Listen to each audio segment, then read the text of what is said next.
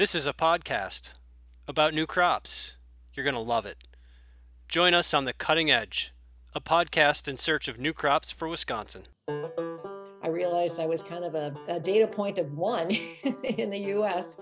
I didn't know anybody else growing these apples uh, commercially, um, organically in our Midwest conditions. So it's been a lot of trial and error, and it's trial and error to this very day. at least, um, as my husband has said, well, if we can't sell it all, we can just drink it.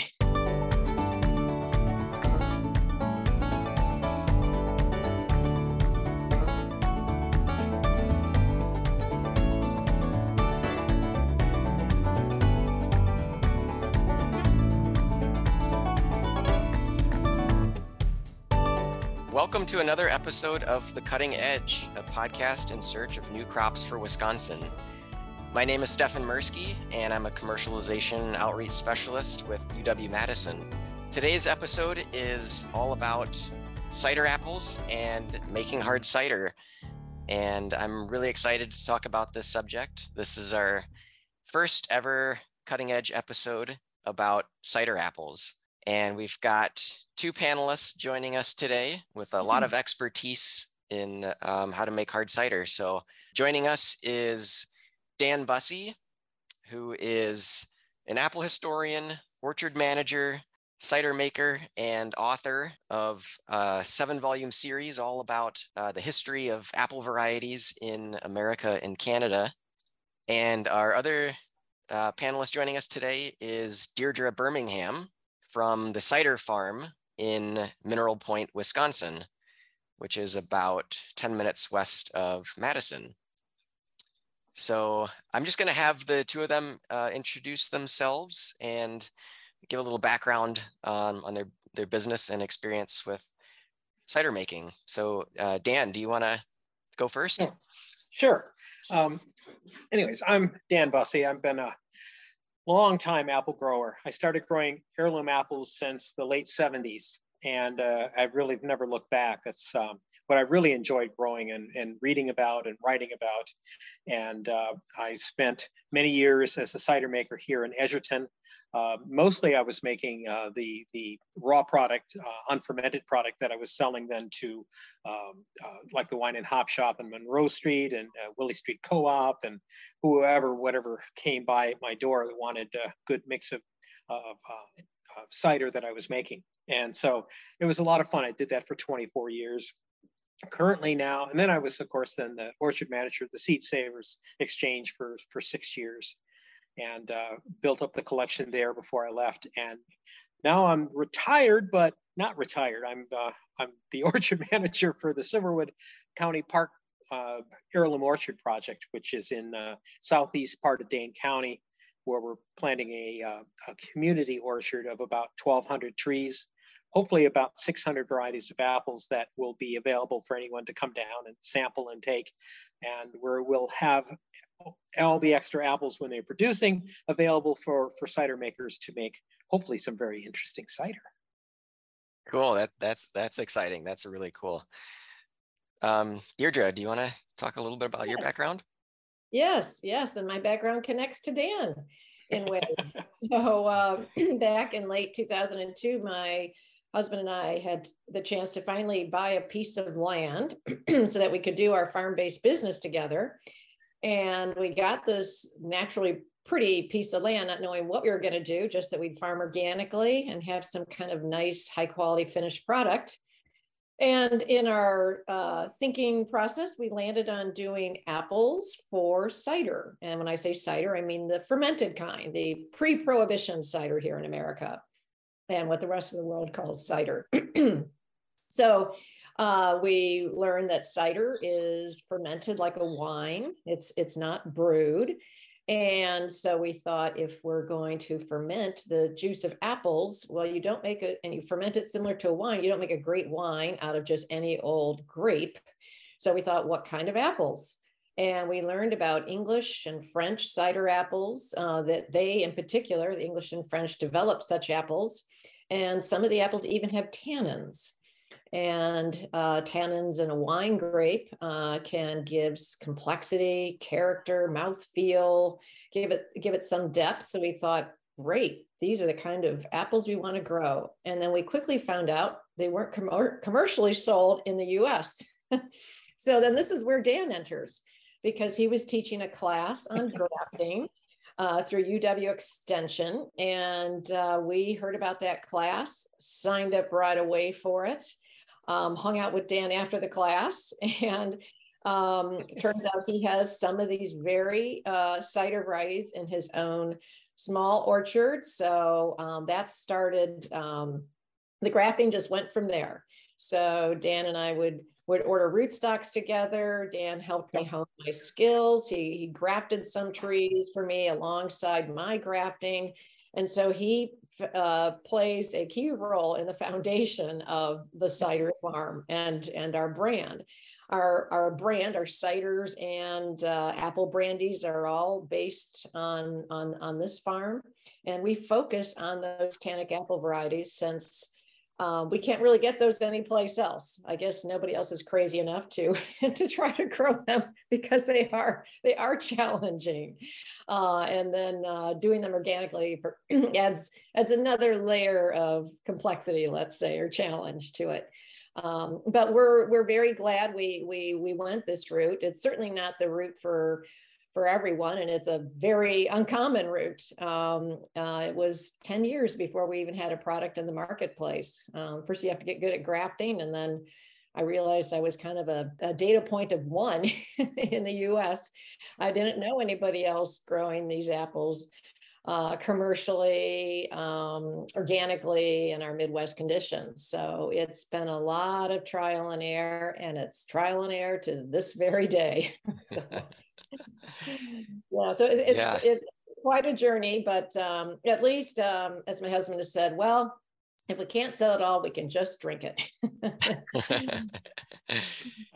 yeah. but it's great finding people that have a lot of interest in in sort of real ciders um, and in these ones that feature the apple. That's what that's what mm-hmm. that's what we're about. So you've got two people here on this podcast who are really about the apple. And um, there's a lot of creativity in the American um, cider market. And um, I guess we we find ourselves not being as creative by you know adding a, um, a lot of things to our ciders. We try to try to make it um, kind of feature um, what cider more historically has been, as well as what these great apples can add to it. Yeah, can we talk a little bit more about the the apples that that you use and and the varieties? So Dan, I know this is your area of expertise um, as an apple historian. Can can you just talk a little bit about those English and French varieties and what makes them so great for cider? Well, most of the European cider varieties are a species called Malus sylvestris. That's the European wild crab. And they tend to have um, more flavors that are the, apples tend to be probably a little bit smaller, not always, but smaller, and that changes the skin to pulp ratio, so it can sort of concentrate the tannin aspect. So what they're looking for, of course, are the bittersweet flavored apples, the bitter sharp flavored apples. Um, I think the most popular variety in the States is probably the bittersweet varieties. That tends to be the kind that we're looking for.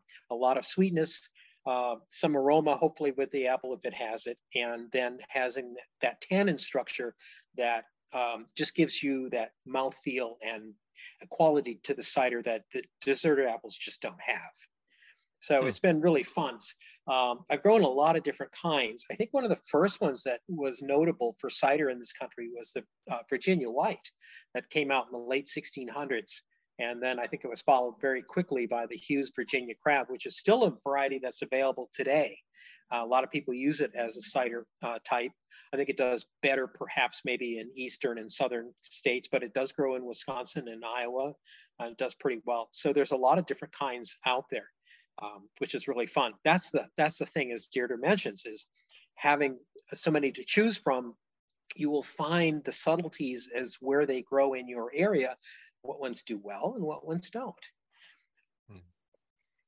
And yeah, so you you talked a little bit about the different qualities of of those European cider apples, uh, like the the tannins and the the the sweetness and the bitterness. Um, but what what what separates those cider varieties from just kind of your your everyday dessert apple that you'd find in a supermarket?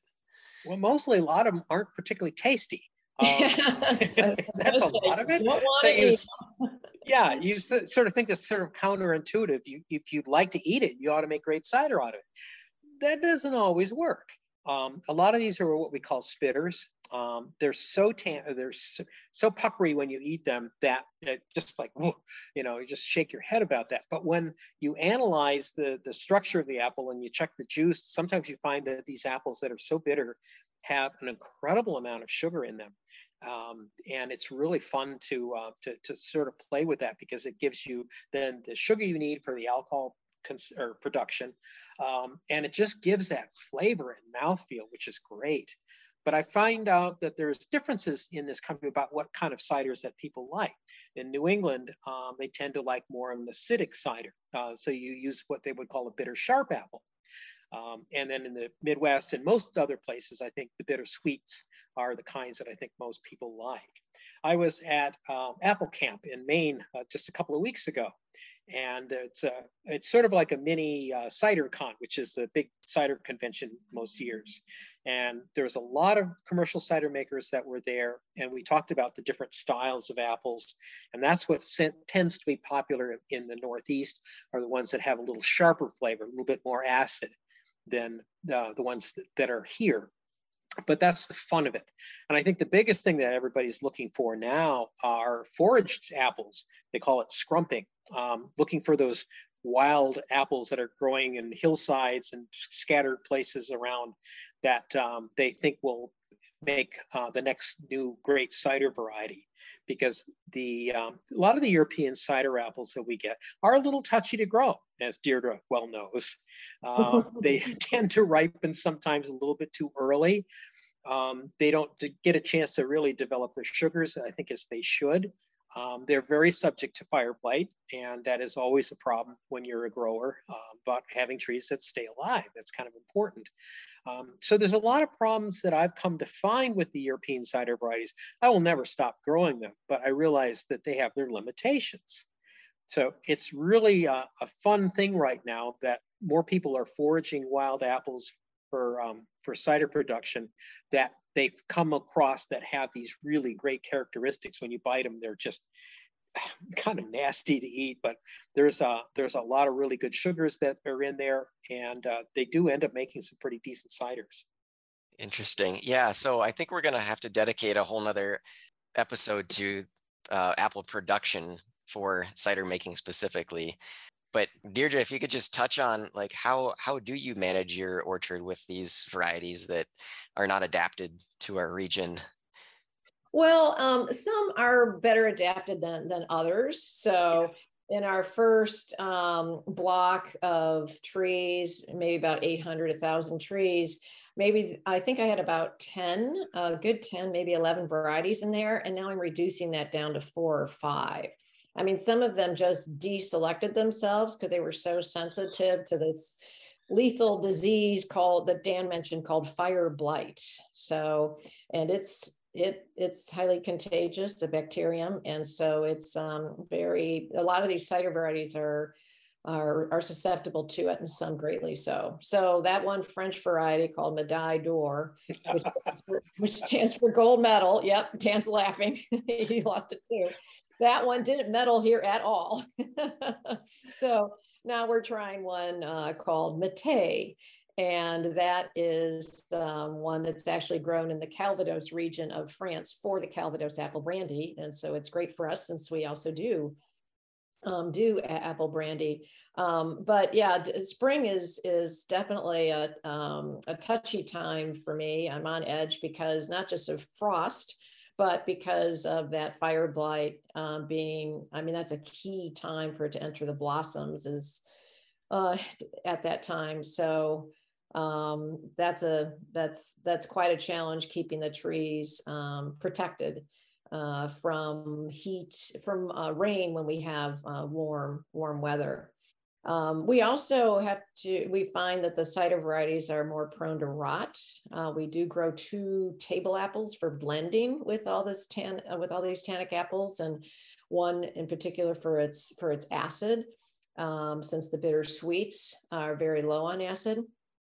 Um, but, uh, and those, you know, don't seem to have much problem with rot at all, but the cider varieties, um, definitely, definitely can uh, have have such issues, and that's a that's a real tough one to to deal with. Also, um, we do we, we don't pump nitrogen into the trees when people are getting orchards established. They're really trying to get them to grow tall fast, and uh, we don't do that because that makes them more susceptible to fire blight.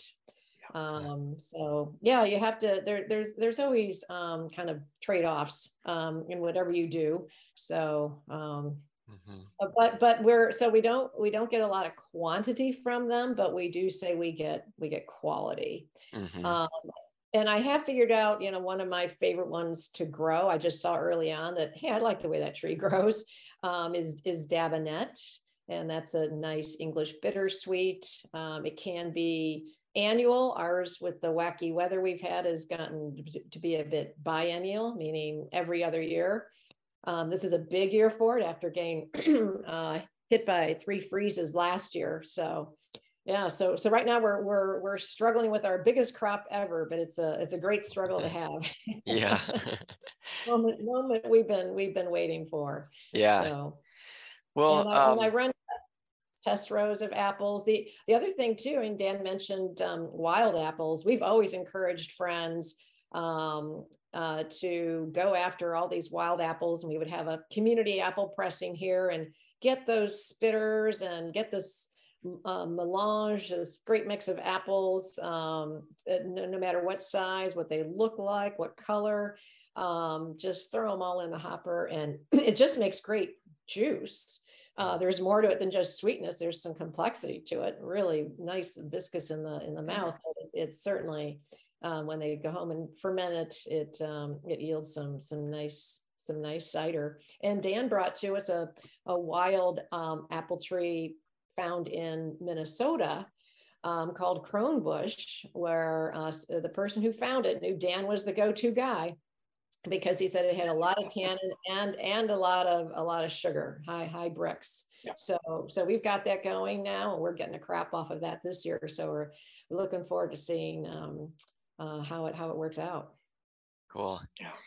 I mean, so with with all these different apple varieties and different qualities that they impart into the cider, uh, can you just talk a little bit about this the process of of making the cider and how do, how do you choose which varieties to use and do you blend them or you just do single variety ciders um, can you just like walk through the, the process of how you make cider? Just kind of a brief summary of how you do that. Um, yeah, I mean, I, I say that the cider making, you know, begins when we're apple pressing because I will press uh, when I have uh, varieties that that ripen at, at at a similar time, and they're going to go in the bottle together. Well, then I like to press them together. So um, so the the commingling of, of those um, of what those juices have to offer is already um, starting right right from the apple pressing. Um, and um, we also uh, we it, when our fermenter is available, we'll try to bring fresh juice right over to that uh, to the fermentation tanks. Uh, we also make apple brandy or have apple brandy made. So we uh, work with a distillery and we take some of our, our juice um, right to the distillery. And we do more of a Calvados style, meaning that we're also using um, a lot of uh, bitter tannic apples in the in the mix. So some of these go go for distillation. We like a, a nice mix. Um, and then I look at like my classic dry cider, uh, one brand we have in the market um, that has five different tannic apple varieties in it with a tart apple base um, produced by Liberty a Cornell variety. And so I, I, have to, you know, make sure I've got totes that have those, uh, you know, one might have three different tannic varieties that ripen at, at a similar time. Another one might have another two. Um, we also do a rosé cider. So we're pressing our first red flushed apples today. And that's just always so fun to see this, gosh, this deep red or this this uh, rosy colored juice just coming out of the press. Um, so that that gets sectioned off and goes to our, our rosé cider. We have a later variety called uh, Redfield that we'll be pressing later in the fall, and we'll reserve that so that we can blend um, all those together um, for a rosé cider to be released uh, later this year or in the in the spring. I've got an, another cider called Tremlett's, and that's just two cider variety or two apple varieties. Um, we just we grow up Priscilla, which is a an American apple developed by Purdue Rutgers in Illinois to be disease resistant. And but I found that it I just had a hunch when I, when we first started doing the blends that that and the Geneva Tremlett's bitter would be complementary to each other. And I had kind of the right ratios. The tannin and the Geneva Tremlett's bitter is not is is quite strong and um, packs a punch. So we um, we we blended those two and it and um, found it was quite appealing to to uh, those who knew cider. And so we continue to make that that blend today. Um, and when now we've had to ramp up our grafting i didn't really like to to do much with the geneva tremlett's before because it, it it's just every other year. The tree is one year on and one year off. So um, but i thought well geez it does make a good cider. So i guess i'll just have to have to put up with that um, but but those and those two ripen at a at a similar time. So so we'll be pressing those in about 10 days. Um, okay. But yeah, so the pressing starts starts there on the farm, and then it continues when we go to do. Uh, we freeze juice also, and then we can pull specific uh, totes with uh, according to the juice content uh, for doing the um, the blends we want. We have another variety, another cider called Dabinett. So that's the star uh, tannin in that in that blend, and that's when we came up with um, with this year. So um, and we we give Dabinett a little bit of our Porter's Perfection and Chisel Jersey um, apples just to round out some of the some of the tannins with uh, the Liberty apple. So, mm-hmm. so uh, just curious, like how scientific of a process is this? I mean, Dan, when you make cider, like are are you just kind of tasting the fresh juice and uh, and kind of seeing where to go from there in terms of blending or are you actually out there with like scientific instruments measuring these different qualities um, I I used to do a little bit more testing, but I think I have a refractometer, so I can tell the dissolved sugar. Uh, refractometer is a little device that you put a couple of drops of cider on a glass, and you close the lid, and you look through it, a sight glass, and it will tell you how many degrees Brix, which is the amount of dissolved sugar that's in your in your juice, and it does vary every year. Um, this year being a little bit of a wet year, I've noticed the Brix level uh, is a little bit lower on a lot of varieties. So I wouldn't call this necessarily a great vintage year, but it's a great quantity year. So we're going to be able to get lots of really good quality juice um, from some of these varieties. um, oh, let's see where I was going to go with this, but um, it's it's. I think I've come to realize that I trust my taste buds more than anything else. I can stand, um, uh, analyze things. I could send it off to be tested or do it myself. But I just find that, you know, I make what I like. That's the probably the nice thing about being an amateur cider maker, and I don't do this professionally, is I know what I like to put together in a mix. I tend to mix probably as many different kinds of apples as I can because what one lacks, another one picks up. And as Deirdre knows, yeah, you know, it's it's really getting that right ratio, that right mix that give you that quality that is trying to be consistent from year to year to year. And I think that's the that's the fun of uh, of being a uh, amateur cider maker like myself because you know it's going to be very different, but you can tweak your batches based on what you tasted. You can press some of these varieties separately um, and and then see what that's like and test another variety and then you can do some mixing from that point on. Um, it's it's kind of fun. I don't do single varietals as a rule because I think they tend to get a little bit one dimensional. Some varieties are okay at that, but there's a lot that I think just kind of leave you hanging a little bit. Um, I happen to have a, a, a, cider that was made from the Harrison apple. It was a um, cidery out in Colorado that I got some from, and that makes a wonderful cider by itself. And that's one of the rarities I think I've ever had that was really good just by itself. Uh, however they processed it, it was really good.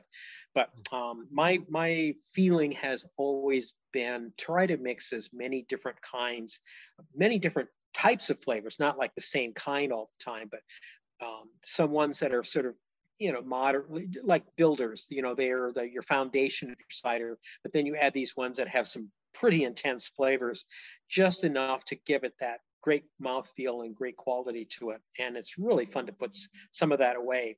Um, and then I'll age it. Sometimes I'll uh, I'll age it in oak, and those little different ways of treating it. I don't like to add different flavors to it.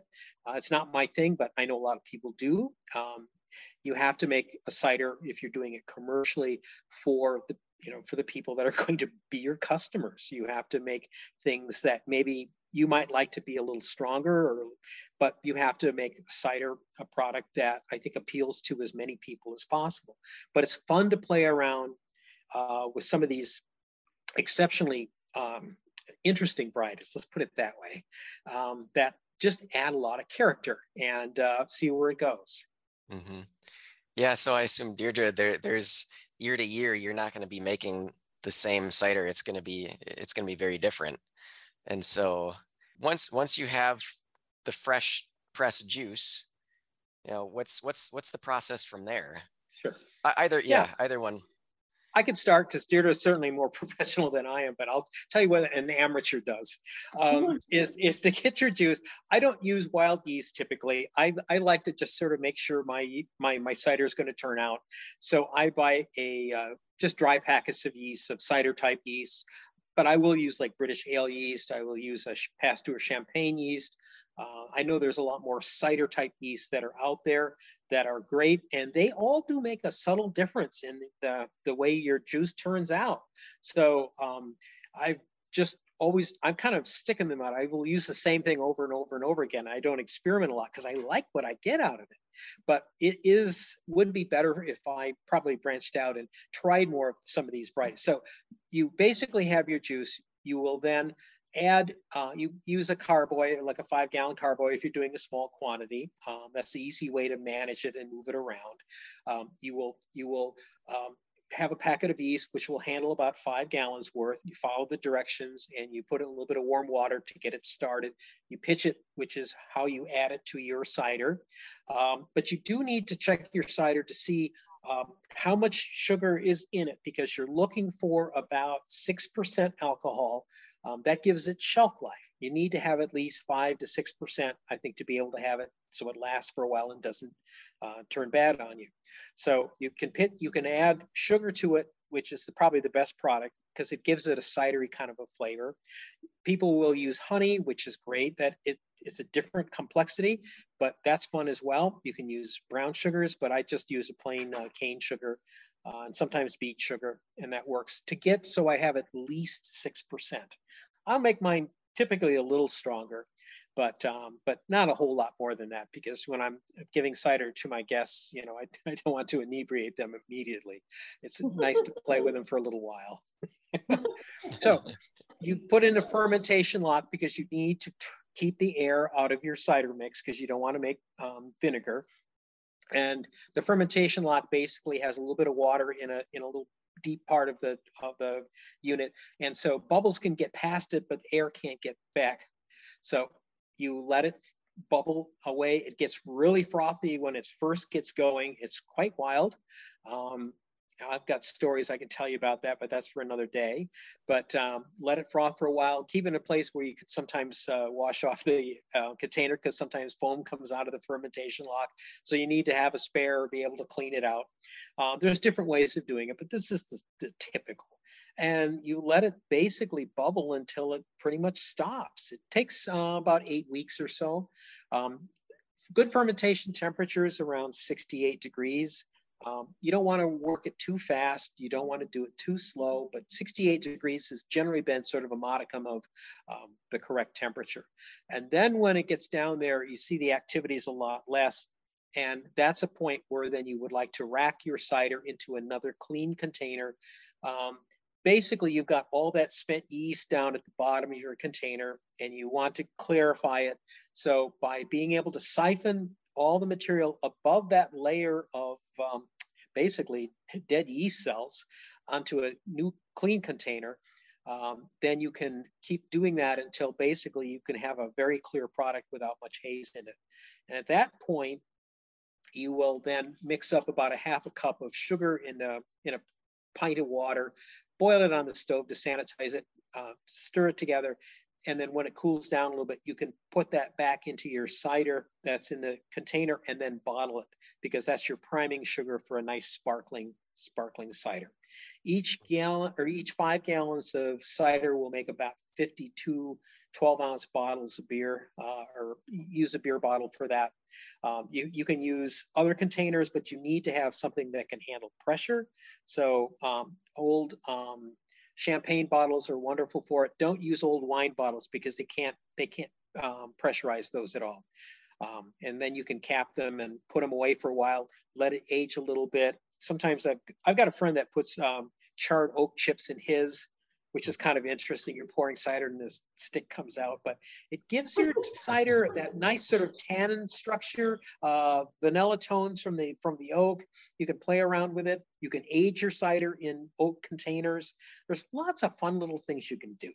But that's the basics of making cider. It is so simple, it's not funny. Yeah. Yeah, that's what I love about cider too. It's so easy. Um, does that sound about uh, how you do things, Deirdre, just uh, on a larger scale?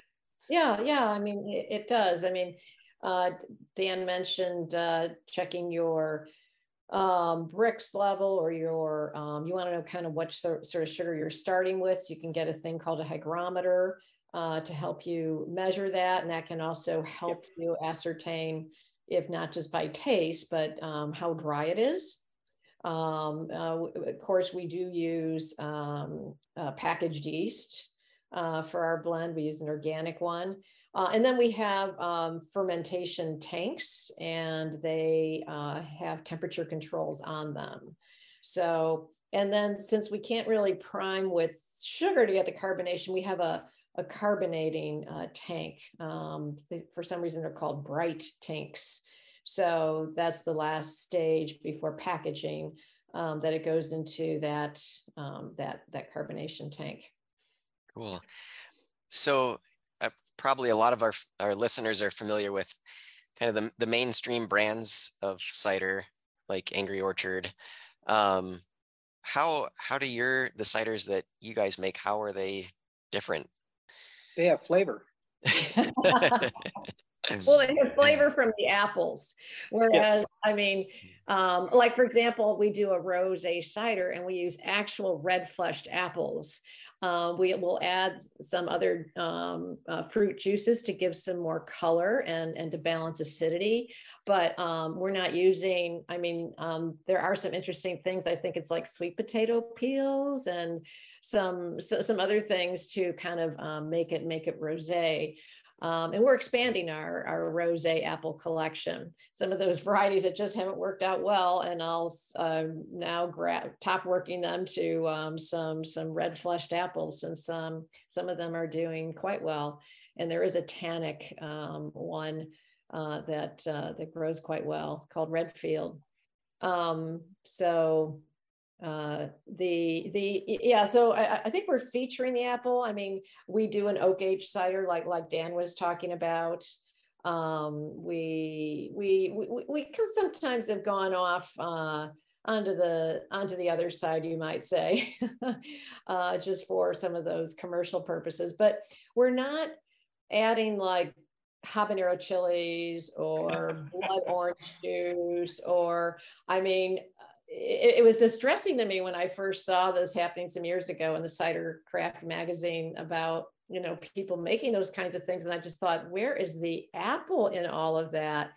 But I think that a lot of that's because um, and and people don't really know this very much because even craft cider makers, besides some large brands, will buy just apple juice concentrate. I mean, one at the big cider conventions said in a seminar that he just uses whatever's cheapest on the global market. And so, I mean, China is the largest producer of that. Uh, so it could very well be from there. Um, but it's, I mean, what, what is juice concentrate? Well, it's it's boiled down apple juice. So you are losing aromas and um, you're losing some of the flavors or you're changing some of them. So I think maybe if people are using that as their base, they have to do something because there may not be that much that much there. And so sometimes I think, well, then you could just almost be using anything if you're just going to be making it taste like something else or adding an entirely different um, different set of flavor flavor profiles. So mm-hmm. to you know to give it something. But um, but that's you know I mean I mean I think in the American market there's just a lot of a lot of creativity and so that i think is to be to be noted but um, it's just you know our our path is not is not that one and there's plenty of sweet cider in the marketplace and so we we've we, we wanted to be drier because i don't want to i mean i tell people i'm not going to grow go to the trouble of growing these varieties organically with these lovely tannins in them and then just cover them up with sugar. mm-hmm. I mean, you can do some back sweetening to balance, especially acidity. Um, and we one year just had, it turned out with a, a very cool fall and some very low pHs. And so in our Tremlett cider, the only thing we could do to balance that acidity was to do a little more back sweetening. But we got these lovely notes of caramel apple. yeah. And it sold very well. But I had to say, hey, you know, that's a, a one year phenomenon. We don't know how often that would happen again. Um, but uh, so, you know, being an agricultural product, you can get that year to year variation, especially when you're when you are featuring featuring the apples in the cider. Mm-hmm. Some sometimes when you have like a really acidic cider, you can do a malolactic fermentation. It's a, it's an extra product you can put in there, and it sort of will buffer that acidity down, and it'll actually give your cider some Chardonnay notes, and it'll have sort of a buttery uh, constitution like like Chardonnays do. So there's some fun things you can do that are very simple and don't take much. But I think Deirdre is exactly on point where it's about the apples. There are a lot of people that got into the cider business because they wanted to make cider. They didn't grow the fruit, but they knew how to how to the process worked. So they were just buying tanker loads of uh, dessert apple cider um, and and putting it out and, and calling it uh, their wonderful apple cider. And frankly, um, it doesn't work for me. It just doesn't. Um, mm-hmm. uh, I have a friend of mine who um, calls that a middle C cider on the piano scale. It's kind of right in the mm-hmm. middle. It appeals to about anybody, but it's not exceptional one way or the other. But it's drinkable. I mean, that's the lovely thing about it. It's kind of like a like a lawnmower cider a beer. Um, you know, it's just one of those things. It's just it's a really good thirst quencher, but it's it's nothing that I would go out of my way for. Mm-hmm. So a true artisanal cider maker like Deirdre, you mm-hmm. know, utilizes really good apples to make the product that she makes, and that's uh, that's why it's to me it's this fabulous cider. Um, um, do a lot of wonderful things. So um, other varieties, I know we we dance around a little bit, but I like to use russet apples whenever possible because they have a really great sugar acid balance.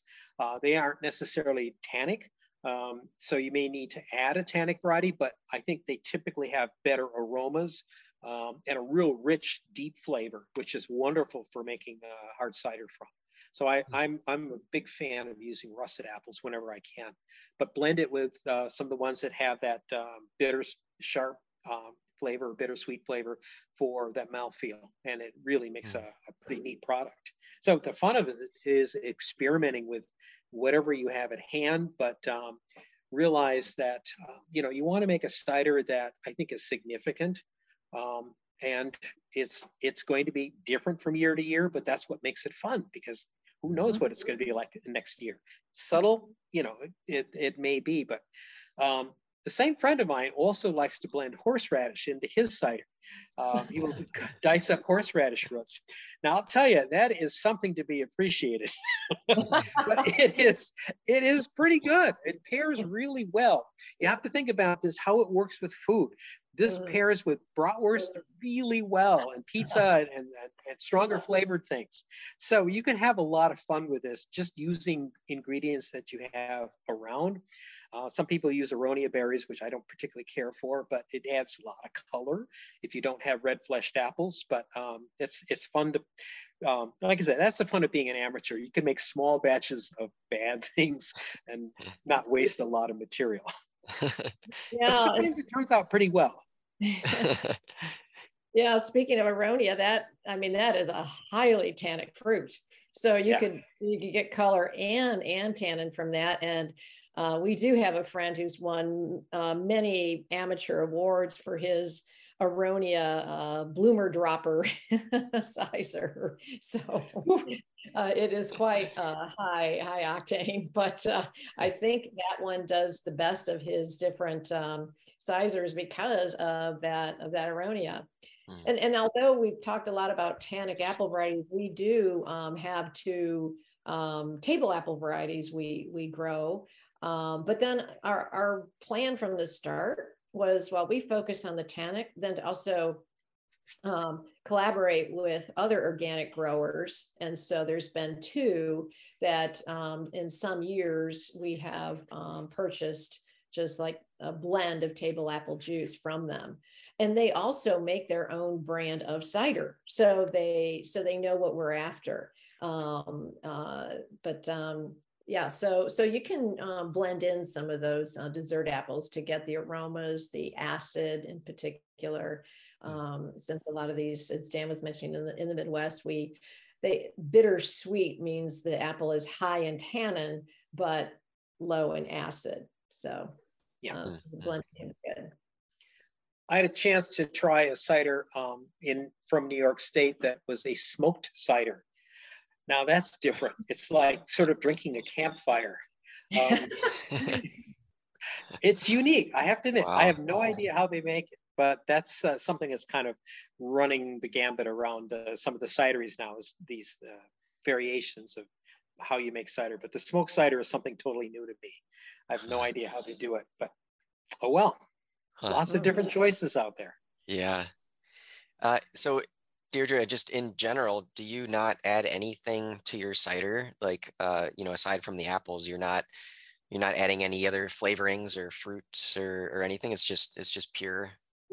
No, um, no, no, there are two uh, that we do do that with, and we, we might uh, we might sulfite at the start, and um, and so we have we have one that's called cyser, which by definition means you fermented honey with the apple juice, and the result is cyser. And uh, so, and it gets to a higher alcohol. It's nine percent. So it is. It is technically an apple honey wine, according to the federal government, and we have to label it as such, and we get to put wine tax on it. Um, but we do have one called Equinox, where we add a subtle hops called equinot And the this was requested. We private label ciders for some friends, and they requested that. And we thought, oh, we didn't know how hops would actually work. We'd only had kind of some bad hopped ciders at the time, and but they were friends, and we wanted to be open minded, so we sampled out a bunch of hops. And when we got to one called Equinox, it was like a pause around the table, and somebody goes, "I'm getting a little notes of like a New Zealand Sauvignon Blanc on this." And our tagline was cider refreshment with wine complexity. So we thought, hey, I think we can do this. So we, we don't emphasize that there's a subtle hops in there, but it gives it green grassy citrus notes characteristic of a New Zealand Sauvignon Blanc.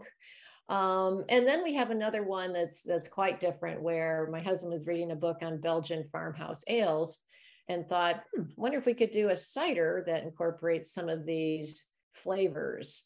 Um, and so we've come out with that. And so there are quite a few adjuncts in it, like bitter, uh, several hops, bitter orange peel, uh, seed of paradise, star anise, bergamot. Um, but it's it's it's quite popular. So that's like a, a limited release cider for us. So that was kind of our our step away from uh, what we what we usually do. hmm Yeah, and you talked a little bit about um, the different preferences in flavor. Like, you know, from the northeastern part of the U.S. in the Midwest. Have there been tastings to discern like what kind of cider people prefer in this area, and then have you, you know, made cider to to match those preferences, or? No, I just make what I like. just, yeah. I'm stuck in like I like what I make. It's it. I think it's pretty decent cider, but you know, it's is fun to taste other people's experiments. Um, I had a toasted coconut rum cider, which um, I'll tell you, I wasn't sure if, if, if, it was a little thicker, it might be a pie or, or it was cider, but that's not a flavor I would have more than one, but it was unique. But that's the fun of it. Um, and a lot of people, of course, are trying the single varietals. Arkansas Black was a was a popular one people were trying, and in that case, the quality or the the different yeasts that they used made altogether all, all the difference in the world about how it how it tasted in the long run. Mm-hmm. So I think um, apples are a lot of the component part that really you know stands out. But boy, I'll tell you, sometimes it's the yeast that can how it acts upon that apple um, makes quite a bit of difference too. So you know, be flexible about what you're trying and and try a couple of different ways and see what comes out. It's not like you have to search for that perfect yeast or whatever, but you know, um, learn to make a good apple cider by itself and that should stand uh, stand alone but you know it's fun to play around with it come up with a couple of different things because you know we're taste is so subjective what i like is not going to necessarily be what someone else likes there's a flavor quality uh, called uh, barnyard funk that mm-hmm. uh, sounds really terrible, but that is actually my favorite cider style um, because it has these sort of earthy tones to it. Um, and this, there's some Somerset ciders that I've had from England that have that barnyard funk quality to it. And I really like those. Those, those tend to be what really makes me happy. Um, mm. but you know, that's the fun of it is, is understanding yourself, what you like, and hopefully you find enough other people that like what you make uh, and you can, you can sell it. But yeah. uh, you know, that's, that's the joy of it is experimenting. Mm-hmm. Yeah, mm-hmm. and I think Dan was commenting about the Northeast and the Midwest because he gets to travel a lot. You know, he's a sought out, he's a sought out person. So as he's been able to travel, move around, uh, he's picked Vagabond. up. Yeah, yeah. He's picked up on these um, these nuances. So yeah, so that was interesting to hear that. Yeah, Deirdre, can you talk a little bit about the apple brandy that that you make? Yeah, so it's um, I mean we put together the juice and then we take it um, to the distillery and then they start fermentation um, that that day. Uh, so it's you know we press one day and then the next morning it um, we truck it over to the to the um, distillery and they pitch it with with yeast just like you do to make cider because you first got to convert the juice to cider. Um, and then it goes uh, for distillation. Once it's stabilized uh, there's not a rush to get it you know once it's a um, uh, it stay, stabilizes as cider, then there's not a rush. You can kind of get in the queue um, and and wait for the um, distillation tanks to be over uh, to to be open.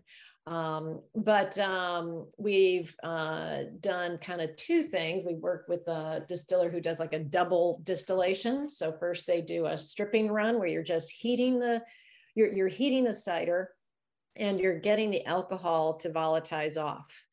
And so they separate out the what they call the the heads. It's the first part to volatilize off. It has a lot of acetone in it. Um, and it literally smells like nail polish remover. So that's what craft distillation does. It, it, it moves that out. Um, big, huge, giant distilleries just mix it all together. And that's where people might get a headache from drinking too much cheap liquor. Um, and so then they go for the heart and that's what they really capture. And then the tails are also discarded um, because those have mm. some characteristics that aren't aren't as tasty. Mm. Um, and um, so, I mean, and when when it's double distilled, first they'll just do a stripping run to just get all the alcohol out, and mm. then they fractionate it into those into those three components. Um, the other uh, uh, kind of some of the other dis- distillation we've been experimenting uh, uh, with at a different distillery is to use a more of a French still, an alembic still, where um, it's all there there isn't a, a two-step process. They just monitor for the heads and the tails as it's as it's coming off the mm. off the still. And then we barrel age it. So we have a two-year aged and we have a five-year aged. Um, and we started out using charred oak bourbon barrels with some wild apple wood from the farm.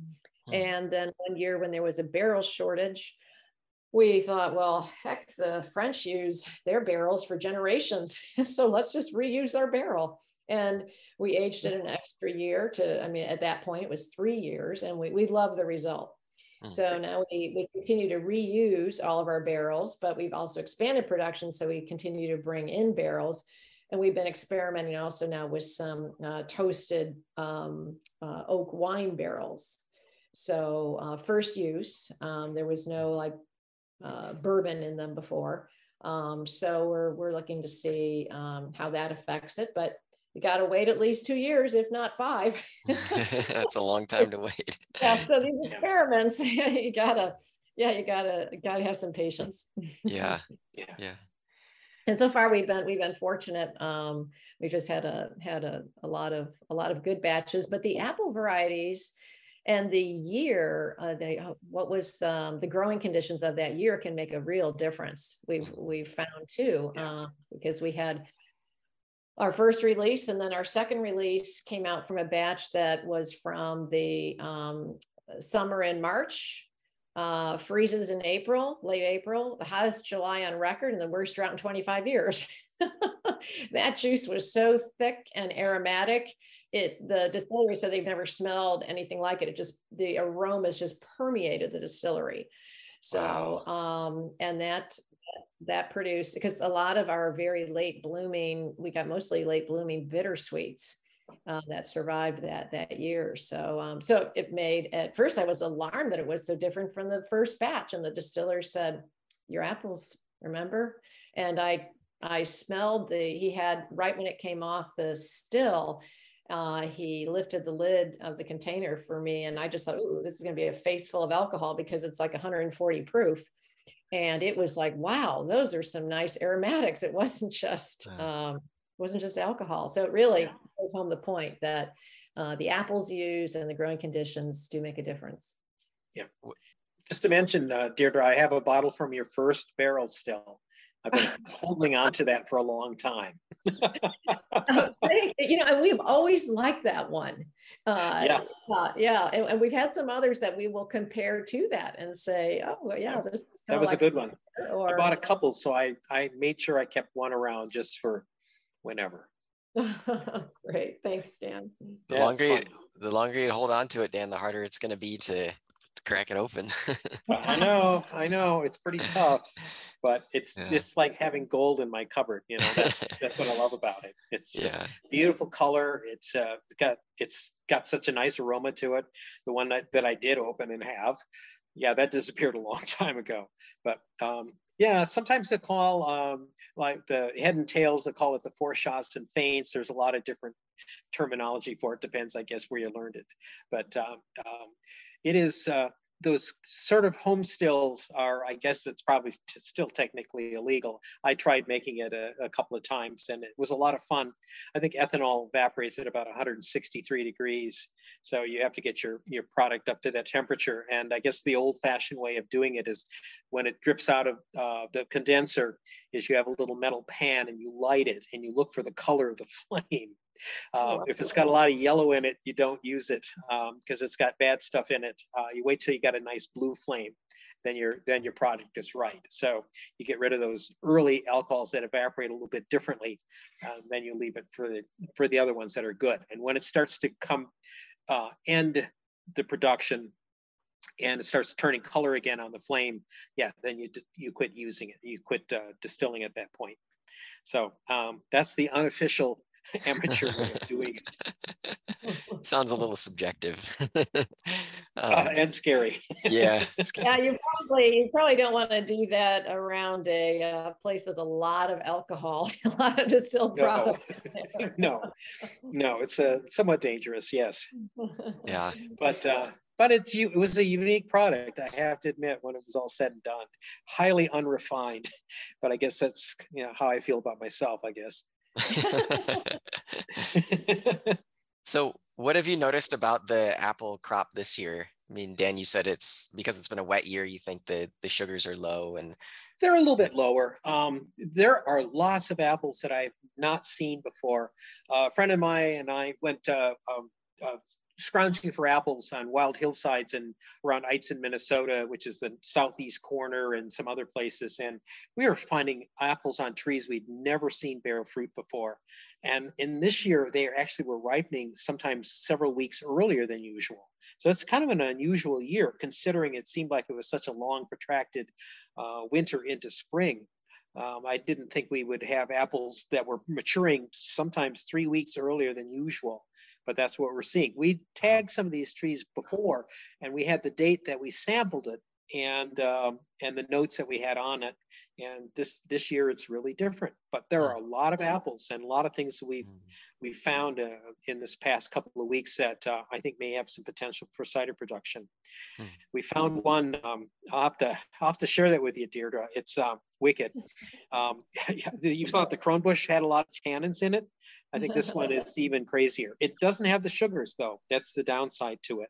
Uh-huh. Um, we call it the black hole because if you cut a little piece of it and you sample it, you have, it takes a while for you to pry your lip away from your, your teeth because it's just, your, your mouth is shrunk so much.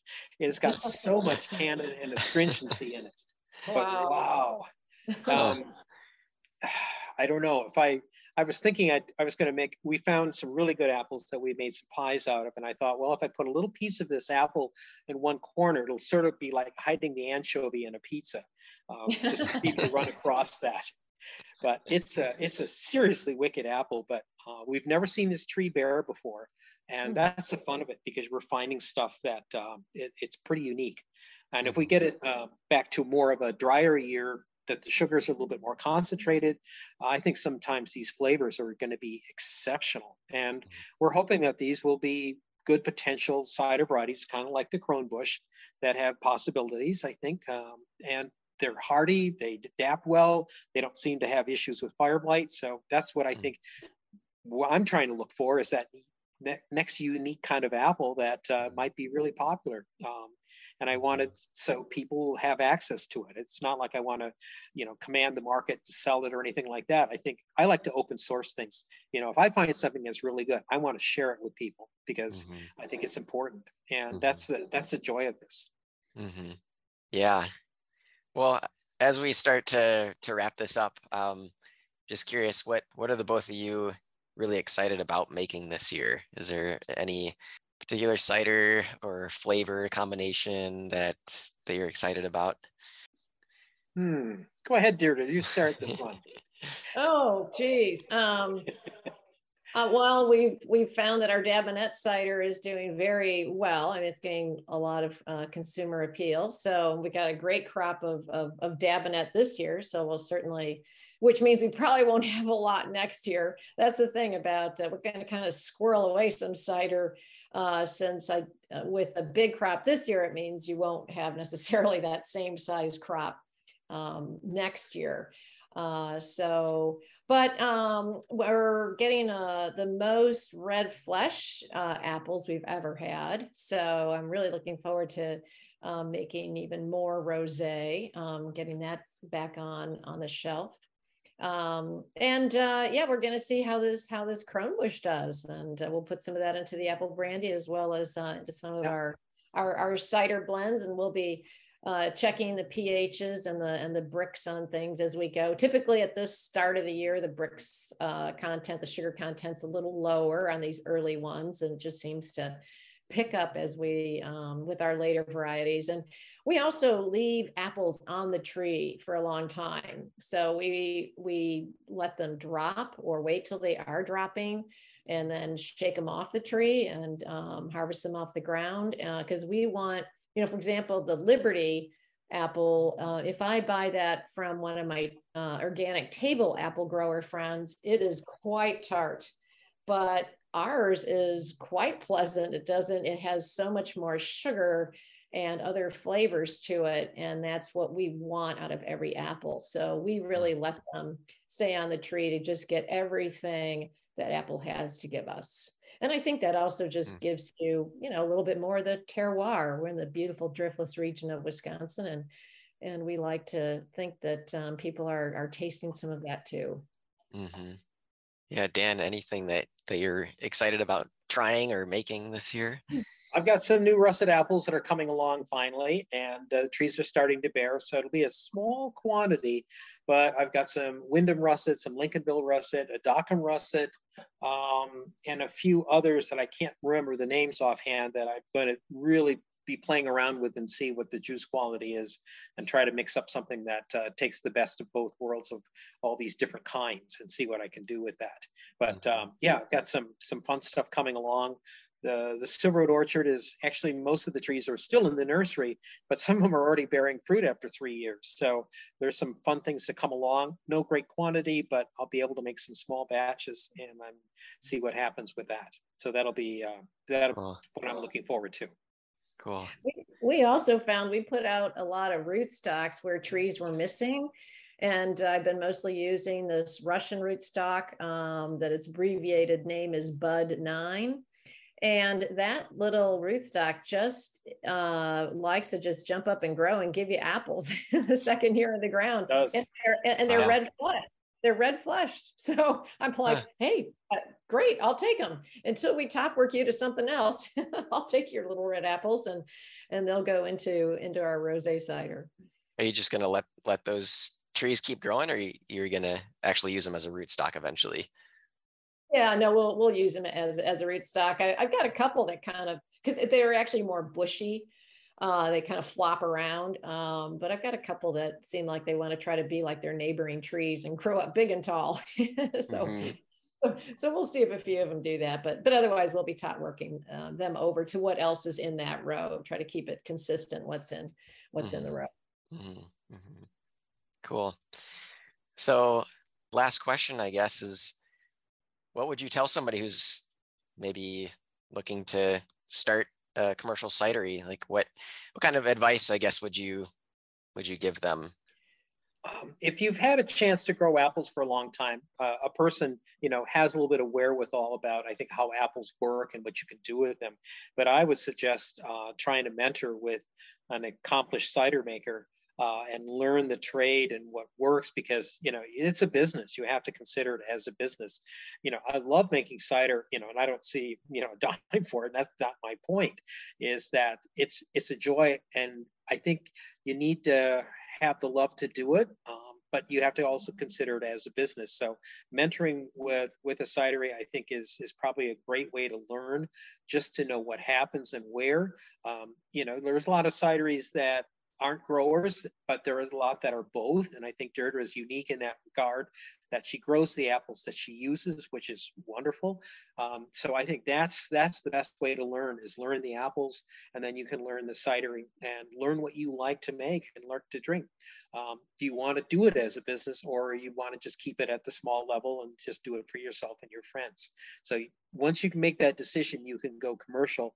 Um, yeah, then you have the background to do it. Mhm, mhm. Yeah, that's a that's great advice. Um, I mean, I think you people already know that. If, hey, if you're gonna if you want to make this just for home use and friends and family, go for it.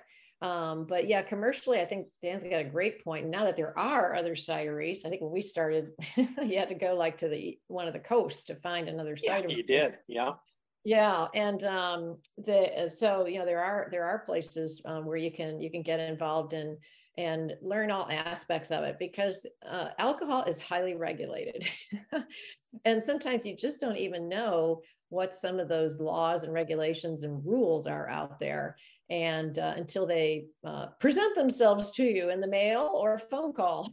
So um, so so there's just a lot of kind of legal legal things. Uh, there's a lot of um, expenses you may not you may not think about. So it, it, would be really good to get in into a commercial operation and try to see all aspects of it and try to do all aspects of it um, so that you have a much better idea of, of, of what approach you want to make. And then i think you have to figure out i mean do you want to deal with apples? Do you want to grow apples? Do you want to, um, you know, buy a, a, source juice? And then, and then, and then what sort of juice?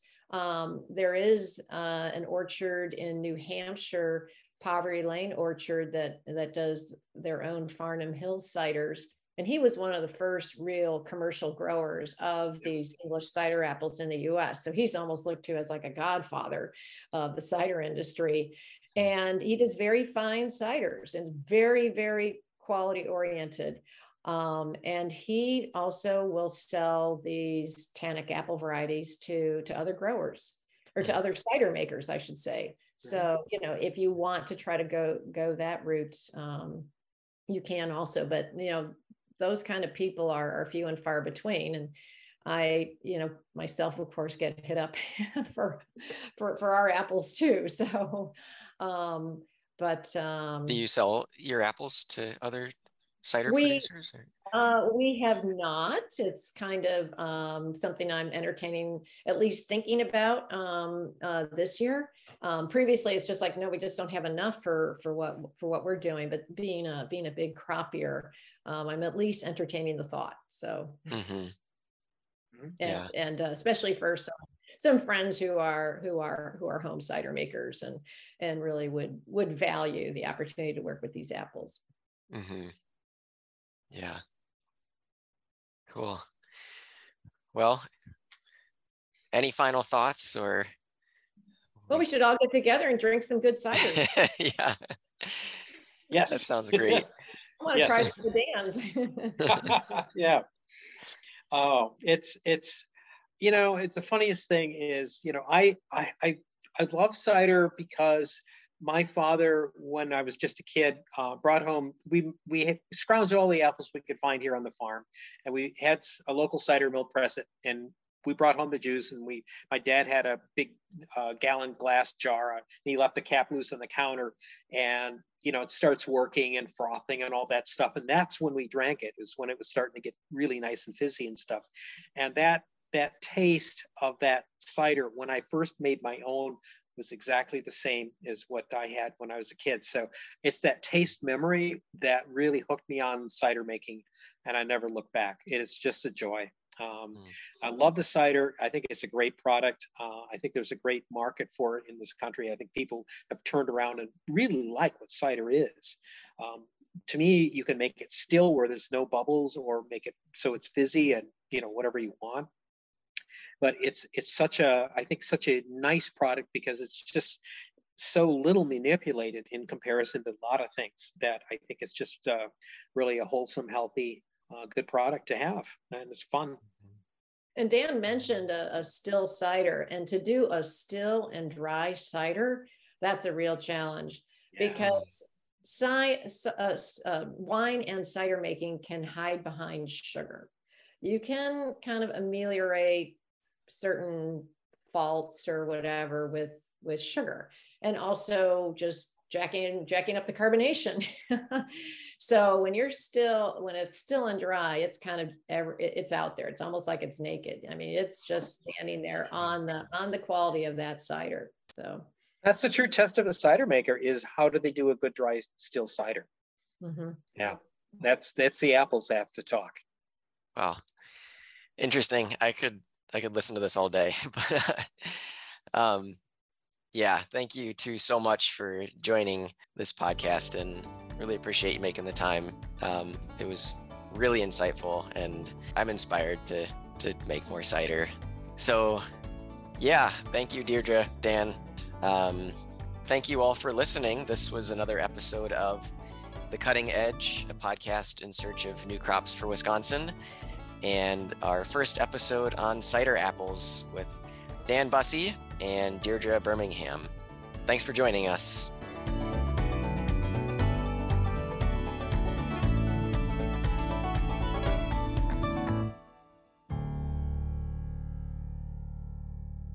Brought to you by the University of Wisconsin Madison Division of Extension.